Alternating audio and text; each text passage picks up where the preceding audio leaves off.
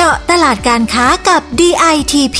พอดแคสต์ดีๆ ที่จะช่วยเจาะลึกข้อมูลการค้า เพื่อสร้างความสำเร็จให้กับธุรกิจของคุณ จัดโดยสำนักพัฒนาตลาดและธุรกิจไทยในต่างประเทศ 2 กรมส่งเสริมการค้าระหว่างประเทศกระทรวงพาณิชย์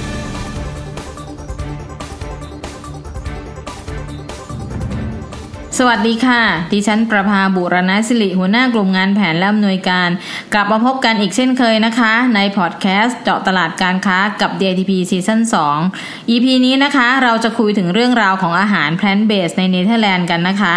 ประเทศที่ขึ้นชื่อว่าเป็นศูนย์กลางธุรกิจอาหารที่ใหญ่ที่สุดในยุโรปเลยนะคะ คุณผู้ฟัง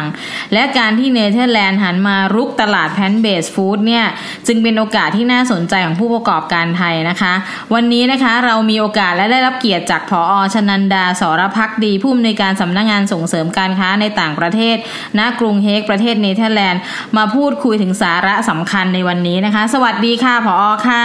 สวัสดีค่ะคุณประภาและสวัสดีคุณผู้ฟังทุกท่านด้วยค่ะ ค่ะผอคะเราขอเริ่มกันที่อุตสาหกรรมอาหารของเนเธอร์แลนด์นะคะ ถือว่าโดดเด่นมากแค่ไหน หรือว่าเป็นที่รู้จักระดับไหนคะผอเนเธอร์แลนด์เนี่ยมีชื่อเสียงในวงการอุตสาหกรรมอาหารโลกอย่างมากเลยนะคะค่ะอาจจะขอทราบว่าถึงแม้ว่าเนเธอร์แลนด์จะเป็นเพียงประเทศเล็กขนาดเล็กๆในยุโรปอือฮึค่ะแต่ก็อือฮึเป็นประเทศที่มีเทคโนโลยีด้านการเกษตรกรรมที่ล้ำสมัยที่สุดแห่งหนึ่งของโลกเลยนะคะอืมแล้วก็เป็นประเทศผู้ส่งออกสินค้าเกษตรรายใหญ่อันดับสองของโลก เช่นเดียวกันค่ะอือฮึรองจากสหรัฐอเมริกาเท่านั้นนะคะอือฮึและยังเป็นศูนย์กลางธุรกิจด้านการเกษตรและอาหารที่ใหญ่ที่สุดในยุโรปเลยค่ะอือฮึมีชื่อเสียงด้านการวิจัยและพัฒนานวัตกรรมด้านการเกษตรและก็อาหารมายาวนานกว่า 150 ปีเลยค่ะ อืมผอคะ อย่างนี้การที่ยักษ์ใหญ่ในวงการอาหารโลกนะคะ มาลุยหรือมาให้ความสนใจกับ plant based food เนี่ย มันคงต้องไม่ธรรมดาเลยใช่ไหมคะผอใช่เลยค่ะคุณประภาเพราะทางรัฐบาลของเนเธอร์แลนด์เนี่ยให้การสนับสนุนแล้วก็ผลักดันเรื่องนี้อย่างเต็มที่เลยค่ะค่ะอย่างในปี2564ที่ผ่านมาเนี่ยนะคะ รัฐบาลเนเธอร์แลนด์ก็ได้มีการหารือความร่วมมือกับธนาคารดัชรายใหญ่ทั้ง8แห่งเลยค่ะอือฮึเพื่อที่จะออกนโยบายในการสนับสนุนการลงทุนให้กับธุรกิจ plant based food นะคะอืมรวมถึงยังให้การสนับสนุนด้านเงินทุนนะคะเพื่อช่วยเหลือสำหรับการวิจัยและพัฒนานวัตกรรมอาหารและก็การเกษตร ให้กับผู้ประกอบการหลายรายมากเลยค่ะอือฮึแล้วก็ยังพยายามที่จะดึงดูดให้บริษัทยักษ์ใหญ่ด้านอาหารจากทั่วโลกเนี่ยค่ะเข้ามาลงทุนทำการวิจัยและพัฒนาผลิตภัณฑ์ plant based ในเนเธอร์แลนด์อีกด้วยค่ะค่ะดูแล้วเป็นการรณรงค์หรือว่าให้ความสำคัญค่อนข้างสูงเลยนะคะ ทีนี้นอกจากรัฐบาลสนับสนุนเรื่องเงินทุนแล้วเนี่ยรัฐบาลยังผลักดัน plant based ในด้านอื่นๆอีกไหมคะผอมีค่ะ รัฐบาลเนเธอร์แลนด์เนี่ยได้สร้างระบบนิเวศทางธุรกิจที่ดีเยี่ยมเลยนะคะอือฮึสำหรับแพนเบสโปรตีนค่ะเพื่อให้ทุกภาคส่วนเนี่ยทั้งภาครัฐบาลสถาบันวิจัยและนวัตกรรม บริษัทเอกชน แล้วก็บุคคลทั่วไปเนี่ยได้มีส่วนร่วมในการทำวิจัยและพัฒนา แล้วก็ส่งเสริมโปรตีนทางเลือกอือค่ะฮึค่ะปัจจุบันเนเธอร์แลนด์เนี่ยเป็นที่ตั้งของ Food Valley ของยุโรปอืมคุณประภาอาจจะเคยได้ยินนะคะซิที่อเมริกาเนี่ยมี Silicon Valley ค่ะแต่ที่เนี่ย Food Valley เนี่ยเปรียบได้เสมือนเป็น Silicon Valley of Food เลยค่ะอือหือซึ่งเป็นหนึ่งในศูนย์การธุรกิจนะคะเขาด้านการเกษตรแล้วก็อาหารที่ใหญ่ที่สุดในยุโรปเลยค่ะ แล้วก็ภายใน Food Valley เนี่ยนะคะจะมีค่ะการรวมกลุ่มกันของภาคธุรกิจด้านอือแพหือนเบสค่ะ ทั้งรายใหญ่รายเล็กแล้วก็สตาร์ทอัพที่เรียกว่า protein cluster ค่ะอืม ฟังอย่างนี้แล้วนะคะ แสดงว่าอุตสาหกรรมเนี้ยต้องมีการลงทุนที่คึกคักรวมถึงการพัฒนาศึกษาด้วยใช่ไหมคะผอ ใช่ค่ะคุณประภา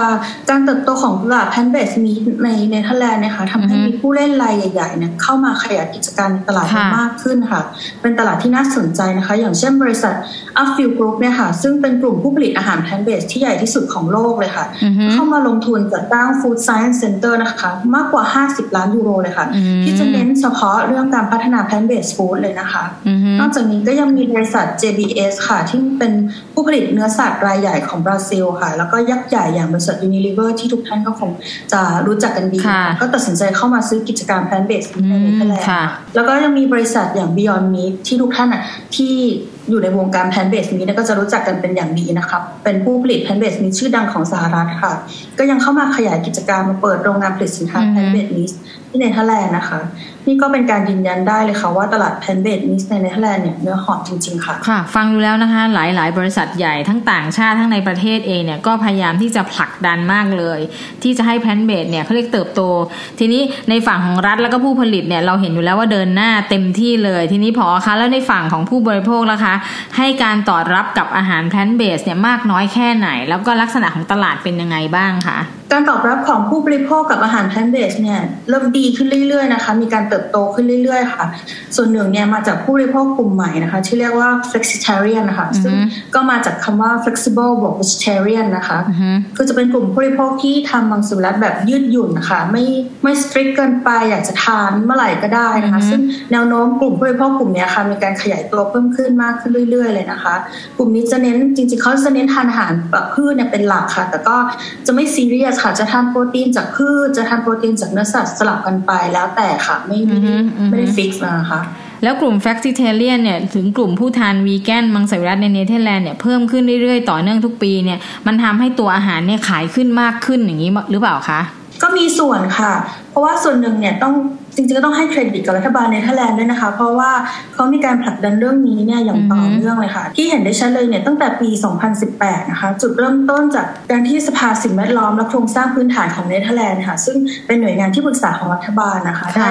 ให้คำแนะนำกับรัฐบาล อยากจะให้ปรับเปลี่ยนนโยบายด้านอาหาร โดยปรับจากการบริโภคโปรตีนจากเนื้อสัตว์เนี่ยเป็นการบริโภคโปรตีนจากพืชนะคะ ด้วยการมีการทำงานร่วมกันทุกภาคส่วนค่ะตั้งแต่ต้นน้ำจนถึงปลายน้ำตั้งแต่เกษตรกรผู้ผลิตไปจนถึงผู้ค้าปลีกเพื่อสนับสนุนให้ผู้บริโภคชาวดัชเนี่ยลดการบริโภคเนื้อสัตว์ลงนะคะ โดยเขามีเป้าหมายคือจากปัจจุบันเนี่ยที่ชาวดัชนะคะมีสัดส่วนการบริโภคเนื้อสัตว์อยู่ที่ร้อยละหกสิบค่ะ ก็จะลดลงให้เหลือไม่เกินร้อยละสี่สิบภายในปี 2030 ค่ะและนอกจากนี้นะคะที่นี่เนี่ยก็ยังมี social and sustainability campaign นะคะที่เรียกว่า the national week without meat and dairy ด้วยค่ะ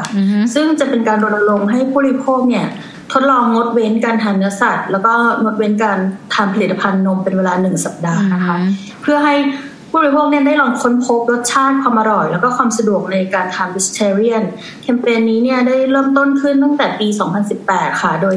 ตั้งแต่แรกปีแรกๆเนี่ยจะเป็นการเริ่มงดเว้นการทานเนื้อสัตว์อย่างเดียวนะคะ แต่ปีนี้เนี่ยเป็นปีที่ 5 แล้วของแคมเปญก็จะมีเพิ่มการงดเว้นการทานผลิตภัณฑ์นมเข้าไปด้วยนะคะ ซึ่งแคมเปญนี้เนี่ยเป็นการส่งเสริมให้คนเนี่ยหันมาทดลองทานวีแกนแล้วก็มังสวิรัติมากขึ้นนะคะ แล้วก็ยังเป็นการโปรโมทอาหาร plant based food อีกด้วยค่ะโอ้โหผอคะดูเขาแข็งแรงมากเลยนะคะทำโปรโมชั่นต้องห้าหกปี คือให้เห็นเลยว่า ไม่ควรกินเนื้อสัตว์ควรลดการกินเนื้อสัตว์ทีนี้ลักษณะแบบนี้เนี่ยในมุมมองของสคตเฮกคิดว่าอะไรคือเหตุผลที่ทำให้เนเธอร์แลนด์จริงจังกับเรื่อง plant based food ขนาดเนี้ยคะ ปัจจัยสำคัญระดับแรกเลยค่ะ คือเทรนด์ของผู้บริโภคที่เริ่มโฟกัสเรื่องสุขภาพมากขึ้น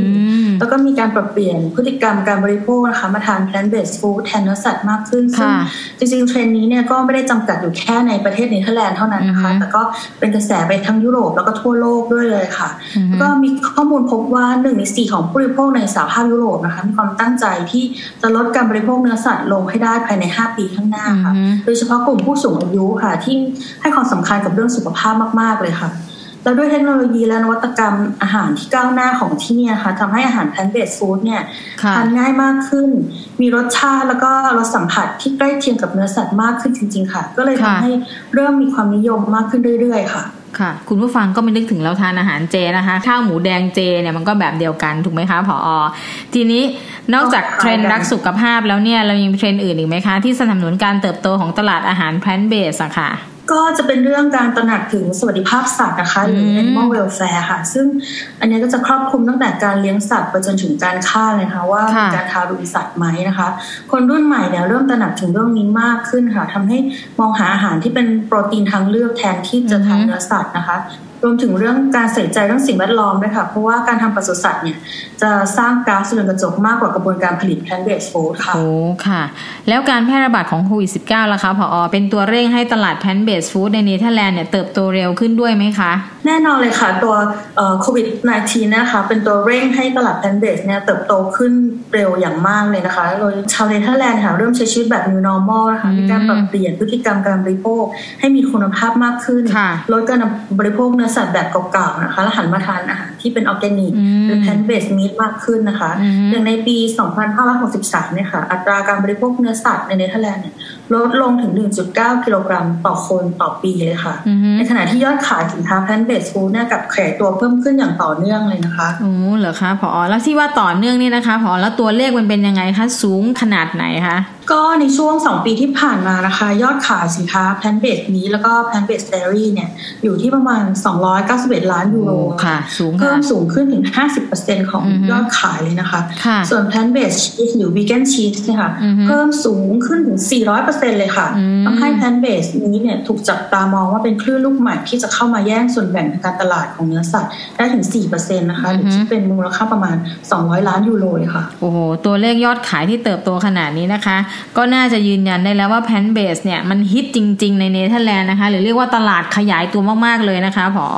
ใช่ค่ะคิดจริง ๆ ค่ะ แต่จริงๆก็ยังมีตัวเลขจากงานวิจัยอื่นๆ อีกเยอะเลยนะคะอือฮึที่สนับสนุนว่าตลาด plant based food เนี่ยมาแรงจริงๆ ในเนเธอร์แลนด์ปัจจุบันตลาดผู้บริโภค plant based food ที่ใหญ่ที่สุดนะก็คือยุโรปนะคะค่ะและผลการสำรวจของ p r o v e s เนี่ยค่ะพบว่าผู้บริโภคชาวดัตช์ค่ะเป็นกลุ่มผู้บริโภคอาหาร plant based ที่ใหญ่ที่สุดในยุโรปเลยค่ะอืมมีค่ะการใช้จ่ายสำหรับผลิตภัณฑ์ที่ทดแทนเนื้อสัตว์เนี่ยมากกว่าประเทศอื่นๆในยุโรปค่ะ แล้วก็มีการใช้จ่ายกับผลิตภัณฑ์ที่ทดแทนเนื้อสัตว์เนี่ยเฉลี่ยอยู่ที่ประมาณ 17 ยูโรต่อคนต่อปีนะคะ ปริมาณการบริโภคผลิตภัณฑ์ทดแทนเนื้อสัตว์เนี่ย870 กรัมต่อคนต่อปีเลยค่ะอือฮึส่งผลให้การจำหน่ายผลิตภัณฑ์ plant based meat เนี่ยมากขึ้นถึง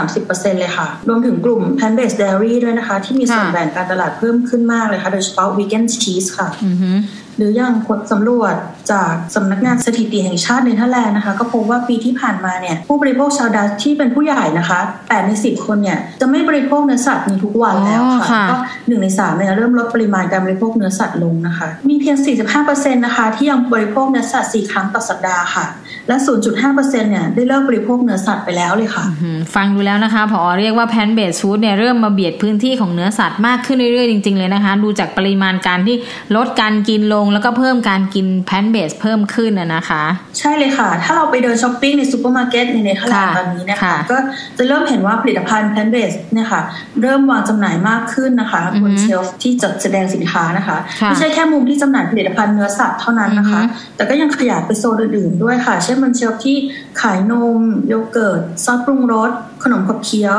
หรือของหวานอย่างไอศครีมนะคะ ก็จะมีอือฮึผลิตภัณฑ์ที่เป็น plant based เนี่ยวางขายอยู่บน shelf ด้วยเช่นกันค่ะ ค่ะผอคะแล้วอย่างนี้นะคะสินค้าไทยเนี่ยจะมีโอกาสไปอยู่บน shelf ขายสินค้าในเนเธอร์แลนด์บ้างได้ไหมคะโอ้มีโอกาสแน่นอนเลยค่ะ เพราะว่าค่ะ plant based food เนี่ยเป็นอุตสาหกรรมที่มีอนาคตนะคะ ดังนั้น